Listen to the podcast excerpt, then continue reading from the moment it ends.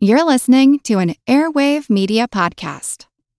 Step into the world of power, loyalty, and luck. I'm going to make him an offer he can't refuse. With family, cannolis, and spins mean everything. Now, you want to get mixed up in the family business. Introducing The Godfather at ChumbaCasino.com. Test your luck in the shadowy world of The Godfather slot. Someday, I will call upon you to do a service for me. Play The Godfather now at ChumbaCasino.com. Welcome to the family. No purchase necessary. VGW Group. Void where prohibited by law. 18 plus. Terms and conditions apply.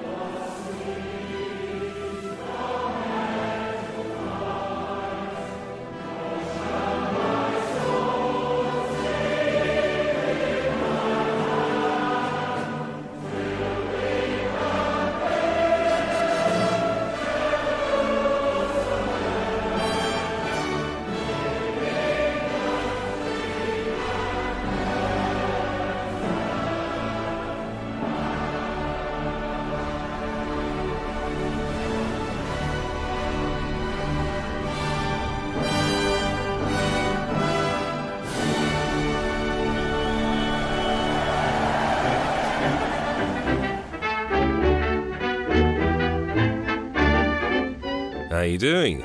Welcome to episode 30, the big 3-0. There have now been as many of these podcasts as there have been WrestleManias.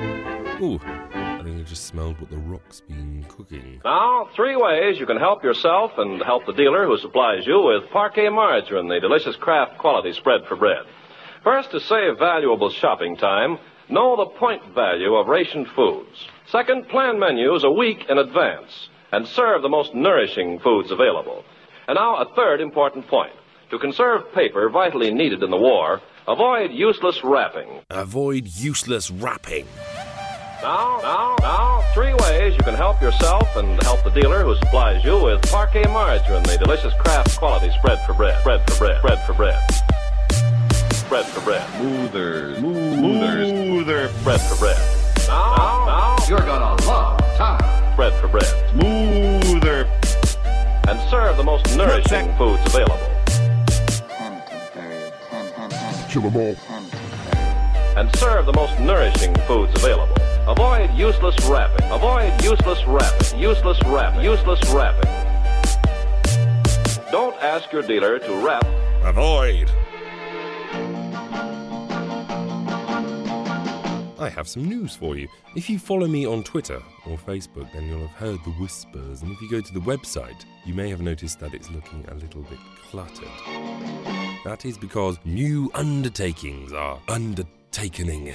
For a little while, I've thought that the special episodes, of which there have been four so far, don't exactly sit correctly alongside these regular shows. They certainly require more effort, and they're certainly different in tone. For that reason, I have decided to give them their own podcast, which is available now in iTunes.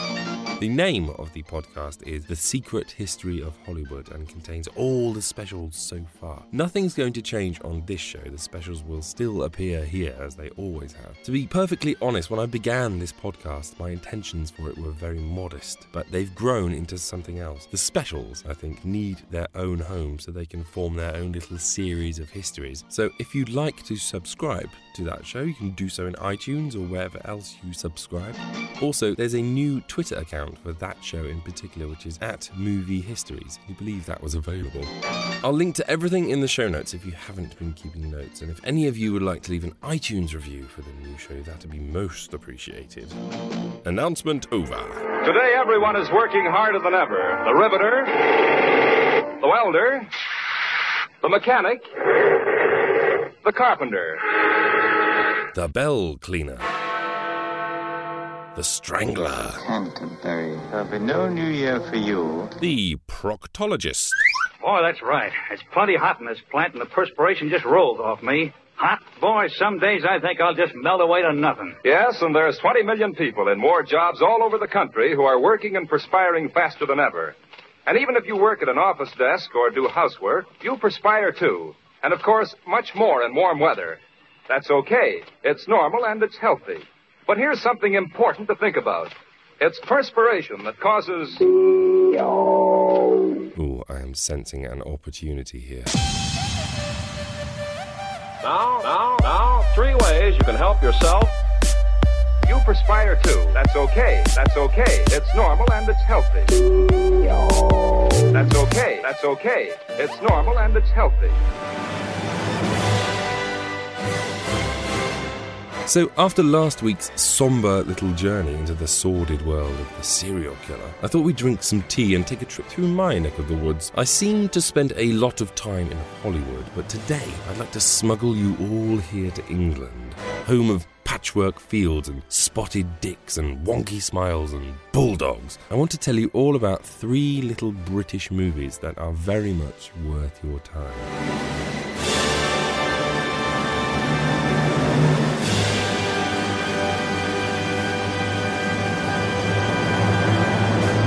First up, and bear with me on this one, is a movie from 1959 entitled Carry On Nurse.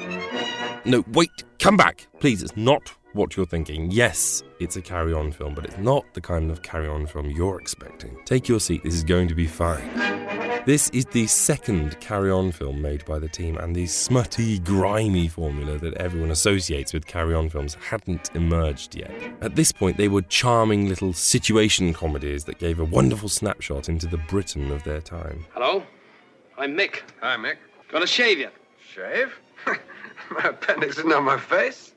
I'm not going to shave your face. So, the story here is that of a men's ward in Havens Hospital where various men are being treated as patients. So, you have Bernie Bishop, the boxer who's broken his hand, Oliver Reckitt, the sharp tongued intellectual, Ted York, the newspaper reporter, Jack Bell, the smooth Lothario. The list goes on, but basically, there is no plot line to speak of. The film is simply a long series of vignettes and gags played out against the backdrop of a hospital. But it's done in such a charming, light hearted way that it's actually one of my favourite British movies ever, despite the first two words in the title.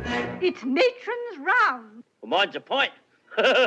You have some of the carry on team here. You have Kenneth Williams, Kenneth Connor, Joan Sims, uh, Charles Hawtrey, Hattie Jacques, Leslie Phillips. But you also have some bona fide stars of British cinema with them. You have Wilfred Hyde White, who would soon play Colonel Pickering in My Fair Lady. You have Jill Ireland, who would soon be Mrs. Charles Bronson. And you have the astoundingly beautiful Shirley Eaton as staff nurse Denton, who just five years later would die perhaps the most iconic death in the James Bond series when Auric Goldfinger covered her with gold paint.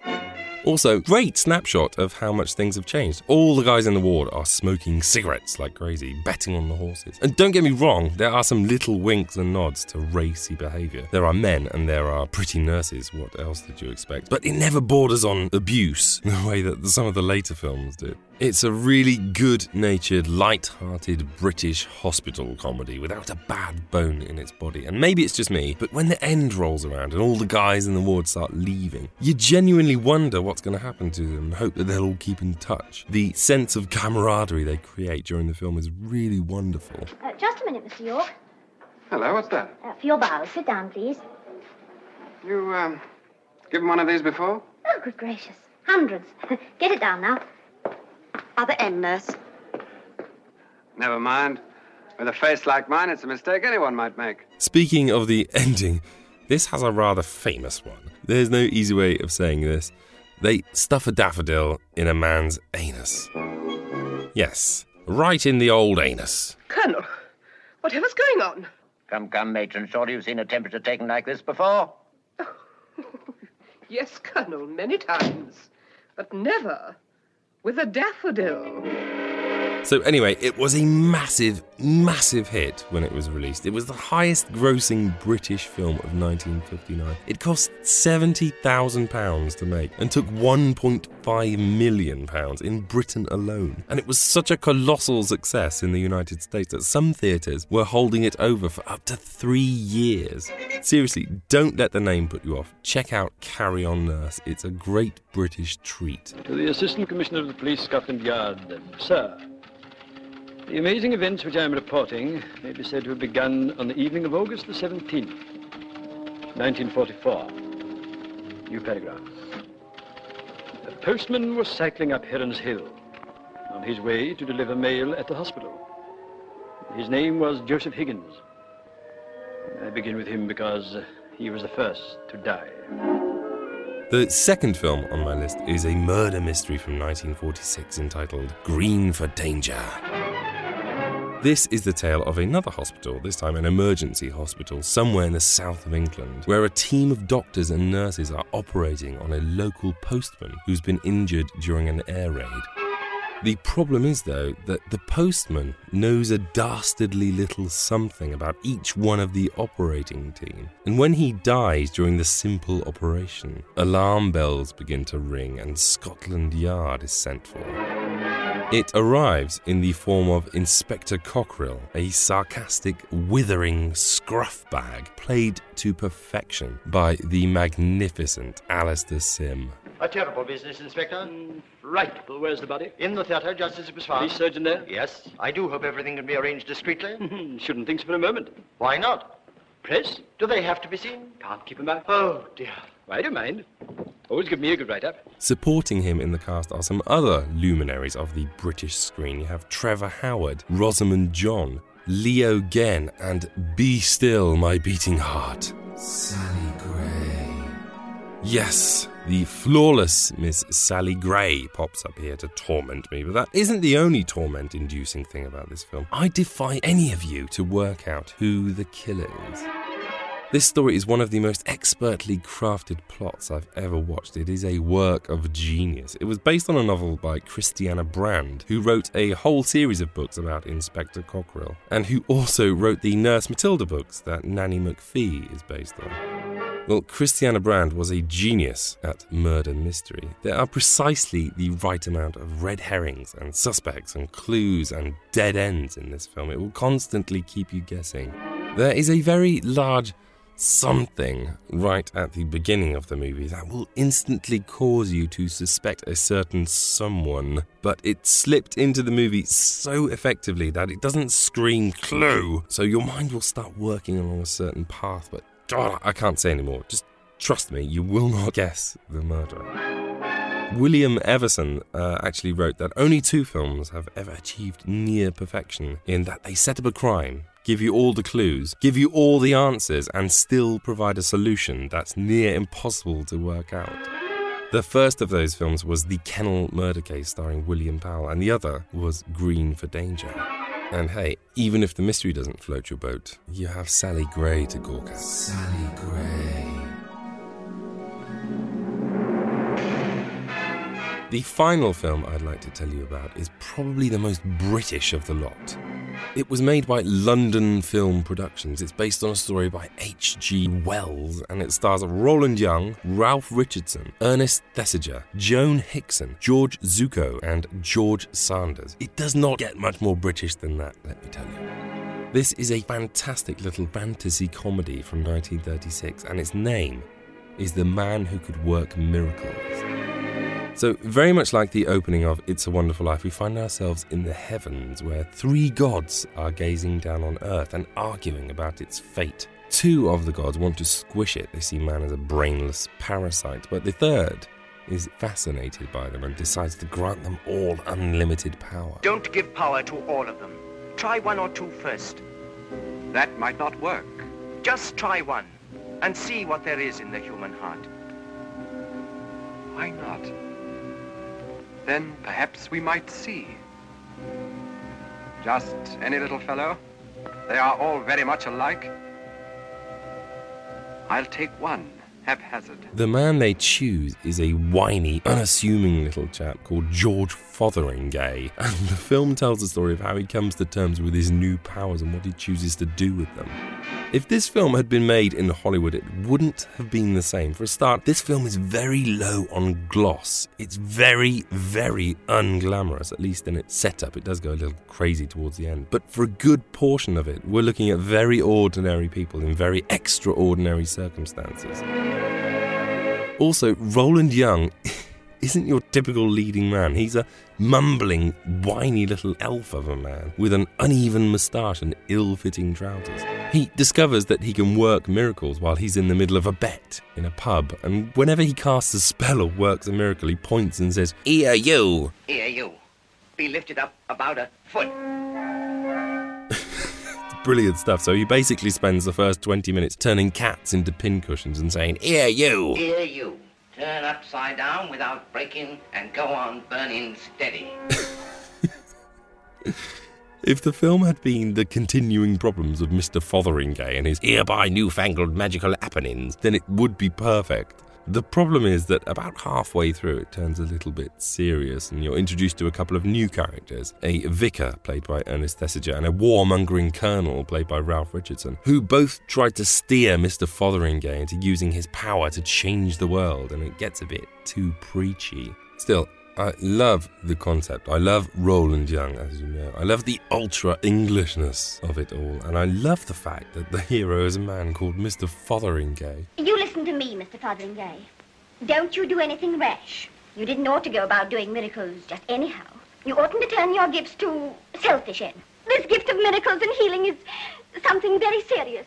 You ought to have advice about it, Mr. Fotheringay. If you want to see a quirky little fantasy comedy with a lot of heart, then check out The Man Who Could Work Miracles. There'll be bluebirds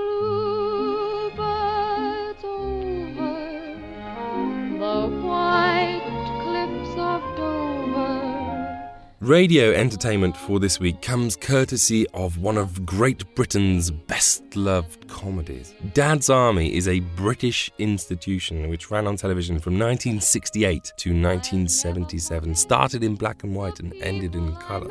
It was one of the most popular television comedies ever in the United Kingdom and told the story and adventures of the Home Guard unit based in Warmington on Sea during World War II. It starred Arthur Lowe, John Le Clive Dunn, John Laurie, James Beck, Arnold Ridley, and Ian Lavender, as well as a whole host of British talent. And each week was a new adventure or mishap, generally caused by Captain Mainwaring's incessant need to prove himself as a leader. It would take someone far more skillful than me to detail the interpersonal relationships between the men, but it's a true delight, still shown to this day on British screens, and still as beloved now as it was then.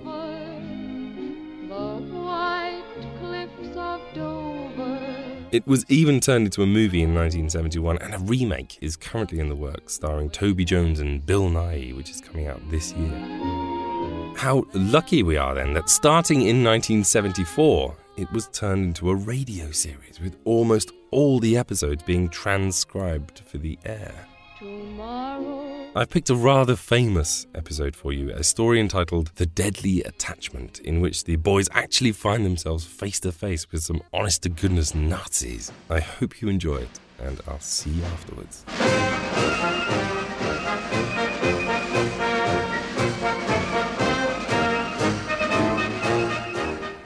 Present Arthur Lowe, John Le Mesurier, and Clive Dunn in Dad's Army.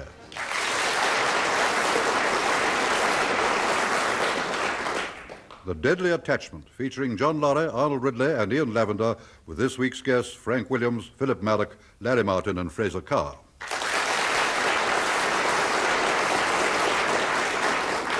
Here is the news, and this is John Snagge reading it. The war in Europe continues unabated as Hitler persists in his attempts to become its supreme master. As far as Britain is concerned, Adolf's latest threat of invasion is by parachute troops. In his headquarters at Warmington on Sea, Captain Mainwaring, the CO of the local Home Guard unit, is talking to his men about this very subject. Now pay attention. Today I received a new directive from GHQ regarding Nazi parachutists. They have come up with some useful advice which we should all carefully note. Make sure you're not under him when he hits the ground. That'll do, Walker. It's very important. Now, GHQ says that uh, there is a danger that Home Guard units might confuse British pilots who have had to bail out with actual German parachute troops. So, to avoid confusion, a good point to remember is the fact that no British plane contains more than six men. Especially after they've jumped out. Especially after. Walker. It's not a matter for liberty. Sorry, sir. GHQ therefore suggests that if you see a bunch of parachutists floating down, you count them. And if there are more than six, you shoot them in the air. Mr. Mainwaring? Yeah. Supposing they're dressed as nuns, do we still count them? Of course you do. Count them, however they're dressed. Would it be in order for me to interject at this point of the discussion? I suppose so. Well, thank you, sir. Thank you very much. I just wanted to say that it's really perfectly simple. You see, as the nuns float down, the, uh, the turbulence of the air will cause their habits to rise. And we shall be able to see their legs, and then we can tell if they're real nuns or not. Yes, it's a very good point. Well, that's it. Look at their legs. I don't think I can look at nuns' legs, sir. It's very impolite. I'm sorry, Godfrey. You just have to force yourself. I mean, this is. This is war. Mr. Mainwaring, I wouldn't know what real nuns' legs look like. I've never seen any. Well, if it comes to that, I don't suppose anyone has. Hairy ones. I beg your pardon? For Nazis, they'll have nasty hairy legs with jackboots on. Ah, yes. Yes, quite right, Frazer. What do we do if the real nuns have got hairy legs with jack boots on? You stupid boy. Where was I? Ah, yes. If a Nazi parachutist is floating down with his hands up, would you think this was strange? Not half as strange as if he was floating up with his hands down. Yeah, Walker. I won't warn you again. Now, if the parachutist has his hands up, this does not necessarily mean that he's surrendering. He could have a grenade concealed in each hand, so watch it. Pike, pop into the office, answer the phone. Yes, Mr. Mainwaring. By the way, Wilson. Yes, sir. While we're on the subject of grenades, have you primed our stock of Mills bombs? Well, no, sir. You see, I... I told you to do it yesterday. What good are they unprimed? But it's uh, awfully dangerous, sir. War is awfully dangerous, Wilson. I want those bombs ready for instant use. See to it tonight. Right, sir. Mr. Mainwaring, Yeah. you want it on the phone. It's GHQ. Very important. Thank you, Pike. Take over, Wilson. Uh, very good, sir. Captain Mainwaring here. Ah, Mainwaring. Uh, Colonel Winters here, GHQ. Uh, listen, I've got a very important job for you to do. Oh, excellent, sir. What is it? I've just had a message from the police. A fishing boat has picked up the captain of a U-boat and seven members of his crew. They're down at the harbour now, locked in the hold. By Jove, this, this is good news, sir. Well, I want you to go and collect them and take them back to your place. Oh.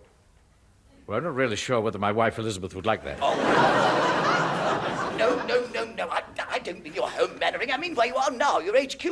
I'll send an armed escort over to collect them from you as soon as possible. Oh, very good, sir.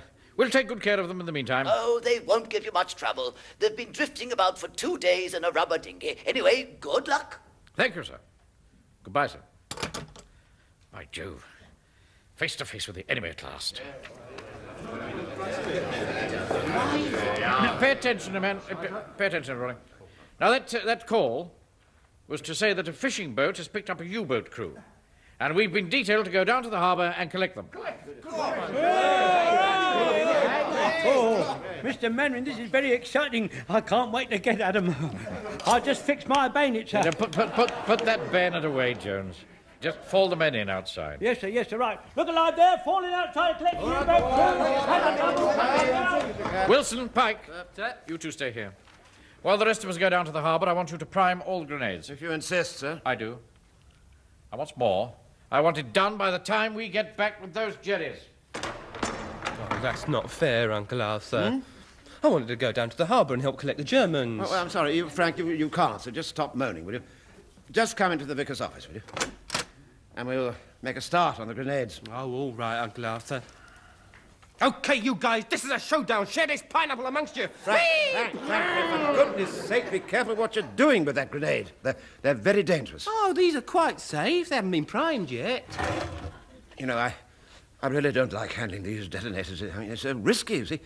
Oh, Lord, there are only two left in this box. Oh, wait a minute, wait a minute, wait a minute.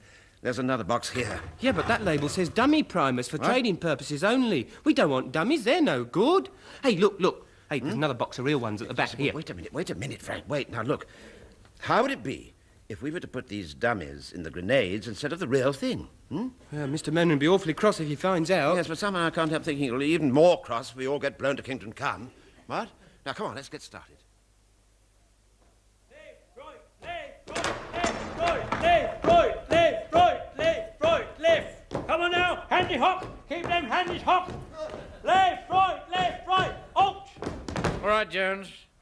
Put their hands down now. Right, sir. Now listen, you lot. You can put your handies down. Come on, handies down. Lower than that. Come on then. That's better. That's better. Commissioner speaks up. Yeah. The Germans' handies are now down, sir. I can see that. Frazer, I said get the Lewis gun. Set it up on the stage so that it has a clear sweep of the hall. Ah, aye, aye, sir. Walker? Yep. Go and get the vicar's step ladder. Right, you are, Mr. Mainwaring. Jones, get those prisoners into a tight group in the middle of the hall. Yes, sir. Right, sir. Come on, you lot. Come on now. Come on. At the double in the huddle. Come on now. Come on. Oh, hello, sir. You're back then. Did the, uh, did the Germans give you any trouble? Not really, Wilson. But they're an ugly mob. Especially their captain, Muller. Have to watch him. He's a surly brute. He's done nothing else but sneer and smoke cigarettes. Really? I wonder if he's got any to spare. I'm right out of it. This isn't a cocktail party, Wilson. Did you and Pike prime those grenades? Yeah, well, Mr. Mainwaring, you see, we started Yeah, I, but- I, I think I can honestly say, sir, that all the grenades now have detonators in them. Good. I'm very glad to hear it. Mr. Manager, sir, I wish to report that the German prisoners are now in a muddle in the middle of the hall. They're in a huddle in the middle of the hall. Yeah, all right. Thank you, Jones. Uh, just a minute. What's Walker doing chatting to them? Walker! Walker! I told you to go and get the vicar's steps. Oh, uh, yeah, sorry, Mr. Mainwaring. Uh, just going. Now, don't forget, Fritz. Yeah. Tell your mates I'm in the market for purchasing Nazi daggers, swastikas, signed pictures of Adolf, that sort of thing, badges. I'll give you a good price, all right, mate? Walk, walk. What do you think you're doing? How dare you fraternize with the enemy? Go and get those steps. I'm on my way, Mr. Mainwaring. Here, here's the Lewis gun, sir. It's all loaded and ready. Good. Set it up on the stage. Very good, sir. Mr. Speak, sir. Yes, Jones. Well, sir, how about cutting the Germans' trouser buttons off, sir? well, sir, if we cut their trouser buttons off and they try to run away, it would show at once that they are something unusual. I am a captain with the German Navy. I refuse to let you drop my trousers. All right, Captain Muller. I'll deal with it. The Geneva Convention clearly states that prisoners of war will not be put into humiliating positions. You've been in a humiliating position, mate. You get my bayonet up, you. Don't you threaten me, you silly old fool. I am not old. I am not All old. right, all right. I- Jones, Jones. That'll do. And you, Captain Muller, go and stand with your men. And don't speak until you're spoken to. I am warning you, Captain. See, Wilson? That's the sort of insolent swine we're up against. Yes, sir. His hair has got rather an abrupt manner, I know, but perhaps we ought to make allowances for him. After all, he is probably upset because we sank his submarine. Where do you want these steps, Mr. Mainwaring? Set them up over there by the main doors. What's that? We'll be able to keep an eye on the entire hall from the top of those. Pike, Yes, Mr. Mainwaring? take your Tommy gun and climb onto the top of those steps. Mr. Mr. Mainwaring, you know I don't like going up ladders. I get terrible verdigris. Don't argue, boy. Get up there at once. Oh, really? Why is it always me? Always having to go up. Hey, it's ever so wobbly. Do as you're told.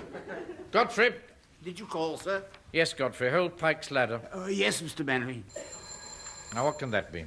Well, obviously, it's somebody ringing up, sir. Yeah, thank you, Wilson. Take charge here. Very good, sir.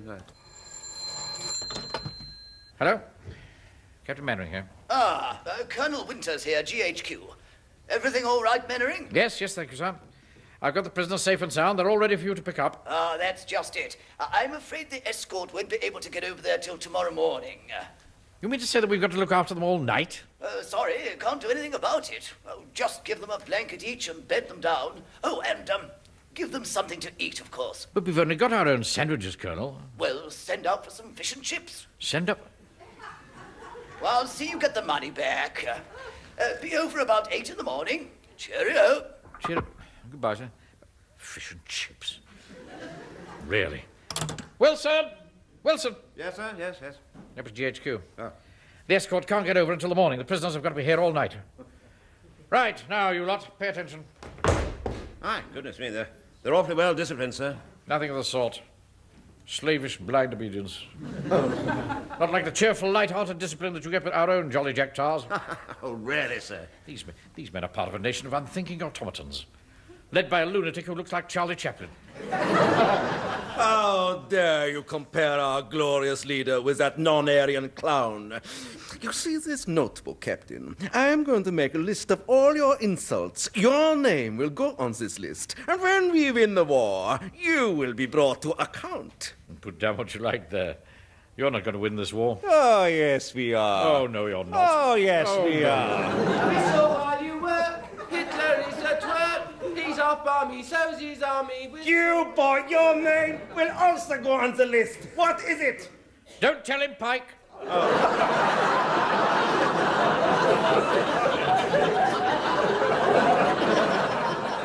So it is Pike. Thank you. Out of here, Captain Muller. I've had just about enough of this. Tell your men that they're going to be here all night and they better behave themselves. Now get on with it. If you insist. Uncle Klaus, sir? What is it? What is it, Frank? I don't think it's fair, my name going on the list. I was only joking. Well, you should be more careful, you see, Frank. I mean, you, you know that the Germans haven't got a sense of humour. But you said much worse things about Hitler. eh? He said much worse No, things. no, no, only all the Frank, Frank, Frank, Frank. be, be quiet, he'll hear you. Do you, do you think if you talked to him nicely, he'd take my name off the list? I shouldn't think so for a moment. Walk up. Yes, Captain Mannering? What time does the fish and chip shop shut? Uh, ten o'clock, sir. Ah, good. You'll just about make it. Okay. Here's ten shillings. Go down and get some fish and chips for the prisoners. Eh? Yeah, all right, sir. Wilson, Jones, come over here with me. I want to talk to you. Right, sir. Very good, Mr. Benry. Right then, that's eight cod and chips. I want plaice. Okay, seven cod, one plaice. Who wants vinegar? Can they put their hands up? One moment. Wer will Essig? One, two, three, four. Four with vinegar. How many with salt? Wer will Salz? Uh, one, two, three. Right. Now let's see if I've got this right. That's four with vinegar, three with salt. two... I was just taking the order, sir. One thing more. I don't want any soggy chips. I want mine crisp and light brown. How dare you? You listen to me. You'll have what you're given. And if I say you'll eat soggy chips, you'll eat soggy chips.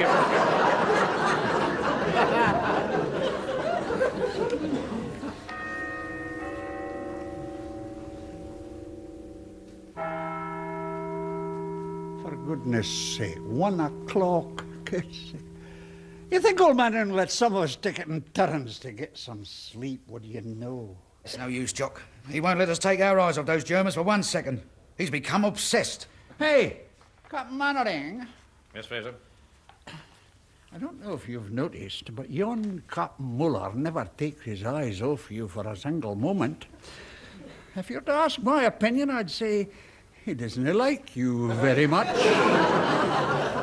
Yeah, I wouldn't like to be in your shoes, sir, if he was to turn the tables on us. Don't worry, Walker. Not much chance of that. Ah, perhaps they've come for the prisoners after all. Good evening, everyone. He- oh, it's you, Vicar. Good evening, Captain Mannering. What on earth are you doing here at this time of night? Well, I've just been over to Eastgate for a special midnight service. Aye, Black Mass, I shouldn't have wondered. I thought I'd just drop these prayer books in as I was passing. It'll save me. Just a minute. Why has Mr. Jones got that big gun? And who are all those men? Oh, don't worry about them. They're Nazi prisoners of war. Oh, I see. Well, what was that you said? These are German prisoners. Oh, dear. Nothing to worry about, Vicar. We've got everything under control. What was that? Look, sir, it's Captain Muller. He's lying on the floor. I don't trust him, Wilson. Well, we can't just leave him lying there. Well, come on, Captain Mannering. Have you no milk of human kindness?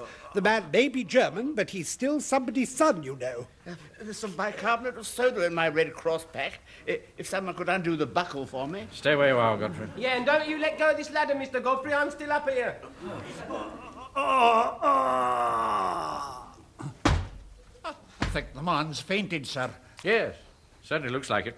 Well, are you going to have a look at him or not, Captain Mannering? What are you afraid of? They're only a few harmless German sailors. Oh, very well.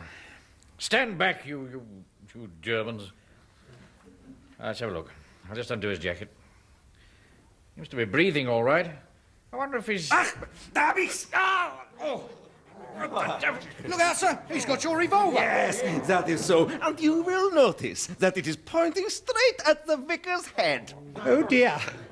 But do something, Captain Mannering. No one move. The next move is mine. Holt's Maschinengewehr. Yeah, yeah, Captain. Look out, Jones, they're after your Lewis gun. Well, they're not going to have it, sir. We've only just been issued with it ourselves. Somebody will get hurt. It's all right, Mr. Wilson. I'm only going to frighten them. Whoa! Oh,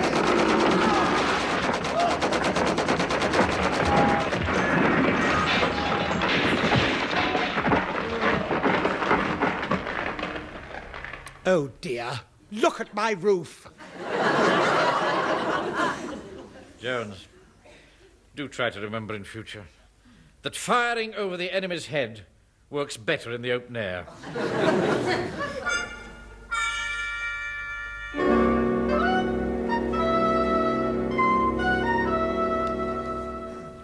Captain Mannering, we've been outside and looked into your office through the window, but we can't see Muller or his men. But they dashed in there during all that panic with our machine gun. If you include the vicar, whom they took as a hostage, there are nine men in my office. Why on earth can't you see anybody? They've drawn the curtains. Oh, I see. that damn cheek that Muller's got. Well, how do you mean, sir? Taking over my office like that. Oh, yes, I yes, yes, yes. Mind you, uh, Godfrey's rather relieved. Oh, in what way? Well, at first, he thought they'd requisitioned the gents. Oh. Doesn't he ever think of anything else? Captain Mannering, I, I didn't let the Germans have the machine gun, did I? No, no, indeed you didn't, Jones. I did do well, didn't I, Mr. Wilson? Yes, you did indeed. You did awfully well, Jonesy. Very well Yes, indeed. And you behaved well as well, Yes. Mr. Wilson. You were very cool. Yes, oh, do you think were. so? I'm so glad yeah. you thought that. Hey, You- I come did on, best. come Thank you on, very much Ring. indeed. Thank you. When Sergeant Wilson and Corporal Jones have finished their Mutual Admiration Society, maybe you'd like to tell us what we're going to do now. Yeah, we can't stand around here all night. And what about the vicar? I mean, what's going to happen to him? Yeah. Remember, Captain Muller's still got your revolver, Mr. Mannering? Ah, yes. Captain, as you will see, I have your revolver pointed at the head of the vicar. Unless you agree to take me and my men back to the fishing boat so that we can cross to France, I will blow his brains out. How dare you, you, you unspeakable swine? I will give you three minutes to make up your mind. Otherwise, I carry out the execution. Difficult situation, this. Well, whatever happens, sir, we can't let them escape, sir. If they get back to France, they could get another submarine and start sinking our ships again. It's really a case of one man's life against thousands, sir. Ah, a terrible decision you've got to make, Captain Mannering. Still, you must admit the vicar has been a bit of a nuisance at times, you know. You have never really liked having to share his office, admit it, sir. Yes, that's true. oh, no, no, no, no. Must be some other way. If only we could get your revolver away from him, Mr. Mannering. Mr. Mannering? I saw a film once called A Petrified Forest. And Humphrey Bogart was holding Leslie Howard at gunpoint in a cabin all night. And Leslie Howard kept quoting poetry and using long words. It didn't half upset Humphrey Bogart. Perhaps you could do the same, Mr. Mannering. I missed that film. Uh, What, what happened to Leslie Howard? He got shot. Stupid boy. I saw Freddie Bartholomew in, in David Copperfield, sir. there really wasn't anything in that. Freddie Bartholomew. Uh, wait a minute. David Copperfield. Mr. Micawber. Something's bound to turn up. That's it.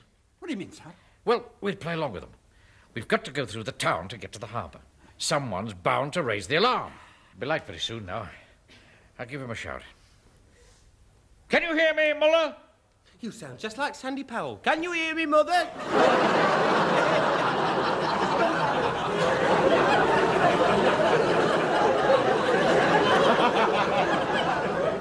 You finished, Pike? Now I can do Enoch as well. Let me down. Be quiet, boy. Pull up. Yeah, I hear you. All right. We agree to your terms. Here they come now, sir.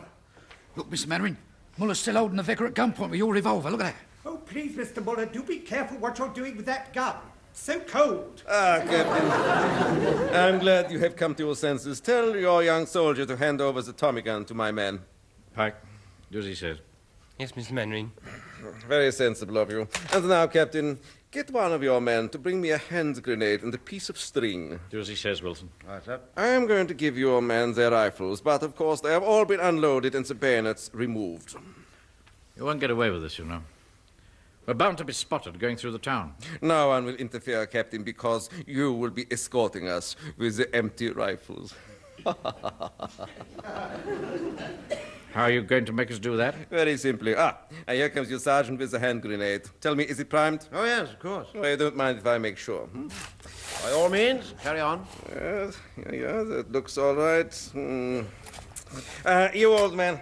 Oh, me? Uh, Corporal, take off your belt and undo the back of your tunic. I beg your pardon. Do as I say, remove your belt. If he thinks my trousers are going to fall down, he's wrong. I've got my braces on. Now watch carefully what I am doing. I have tied one end of the piece of string to the pin of your grenade. Now, Captain, just to make sure your behavior is correct, the old man will march in front of us with the grenade in the back of his trousers. One false move from anyone, and I will pull the string. Oh, a terrible way to die. Now listen to me. I'm the commanding officer here, and it's only right that I should have the grenade. I will not allow you to have a bomb in your trousers, sir. It's not befitting to your station. It's different from me. I'm expendable, sir.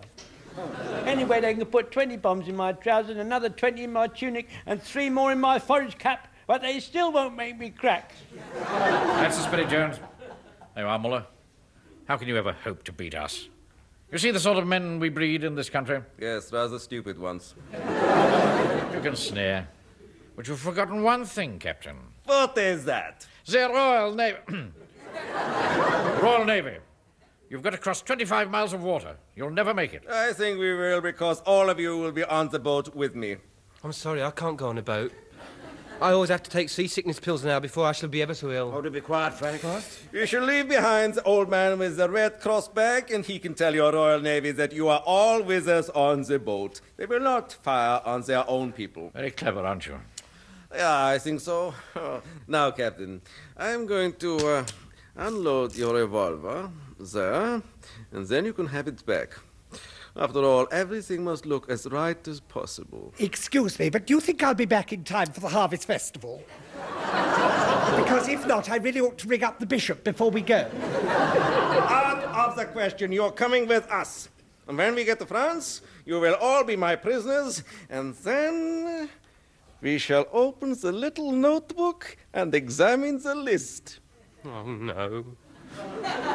Uncle Arthur, it's not fair. Tell him I was only joking about Hitler. I didn't mean it. I didn't know Germans didn't have a sense of humour.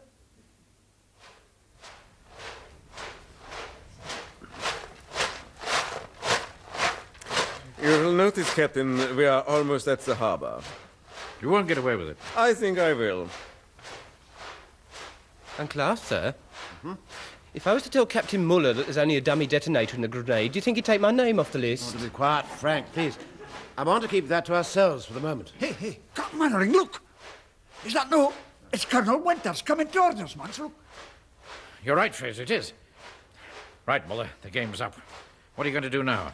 I am not going to do anything. You will bluff your way out. Please, Captain Manning, if you don't do as he says, he'll pull my string and I shall be no more. Oh, no, he won't. Oh, yes, I will. Captain Manning, do you hear that? He says he will. Uh, Mannering! Mannering! Here comes your colonel. I'm warning you, Captain. Behave quite naturally.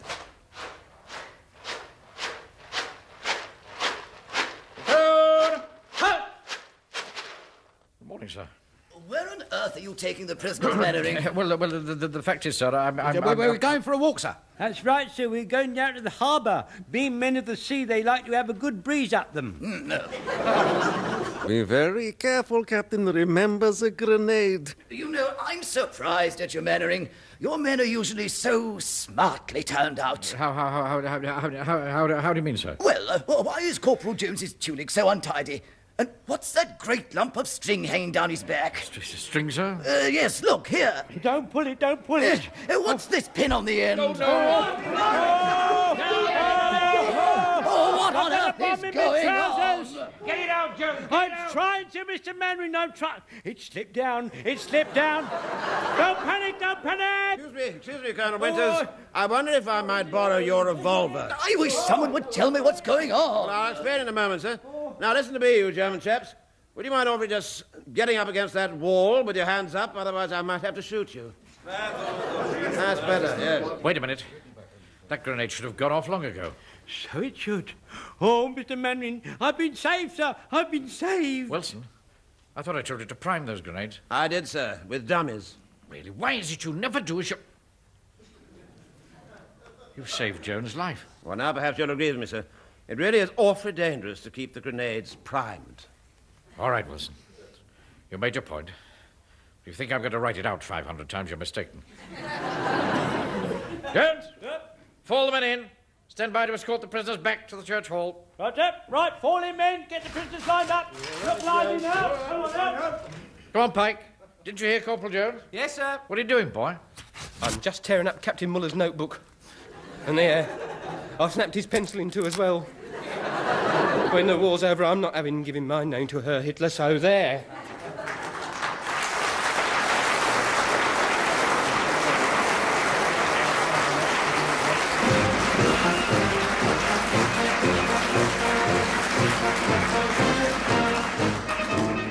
In that episode of Dad's Army, based on the original television series by Jimmy Perry and David Croft, you heard Arthur Lowe as Captain Mannering, John Le Mesurier as Sergeant Wilson, Clive Dunn Corporal Jones, John Laurie Private Frazer, Arnold Ridley Private Godfrey, Ian Lavender Private Pike, Frank Williams the Vicar, Philip Madoc Captain Muller, Larry Martyn Private Walker, and Fraser Kerr as Colonel Winters.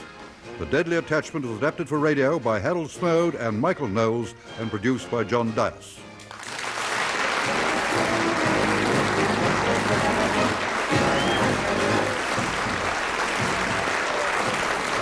And that was the brilliant Dad's Army, a slice of great British greatness there for you.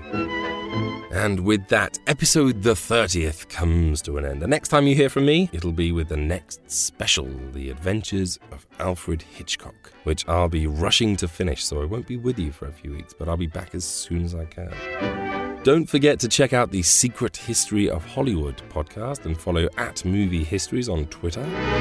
You're all awesome. Thank you for all of your support, and I look forward to returning to you soon. Have a super February, and bye for now.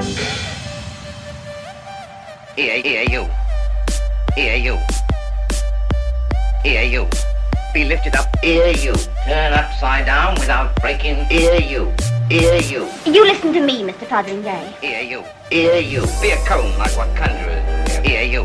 And all your freckles be gone, and your complexion be perfect. Here, you. Go back, go back. Why, don't Bobby Winch. Here, you. And you'll be an extinguisher again, and we'll say no more about it. Here, you. Here, you. Here, you. A blooming miracle. Hey guys, it is Ryan. I'm not sure if you know this about me, but I'm a bit of a fun fanatic when I can. I like to work, but I like fun too. It's a thing. And now the truth is out there. I can tell you about my favorite place to have fun Chumba Casino. They have hundreds of social casino style games to choose from, with new games released each week. You can play for free anytime, anywhere. And each day brings a new chance to collect daily bonuses. So join me in the fun. Sign up now at chumbacasino.com. No purchase necessary. Group. Void were prohibited by law. See terms and conditions. 18 plus.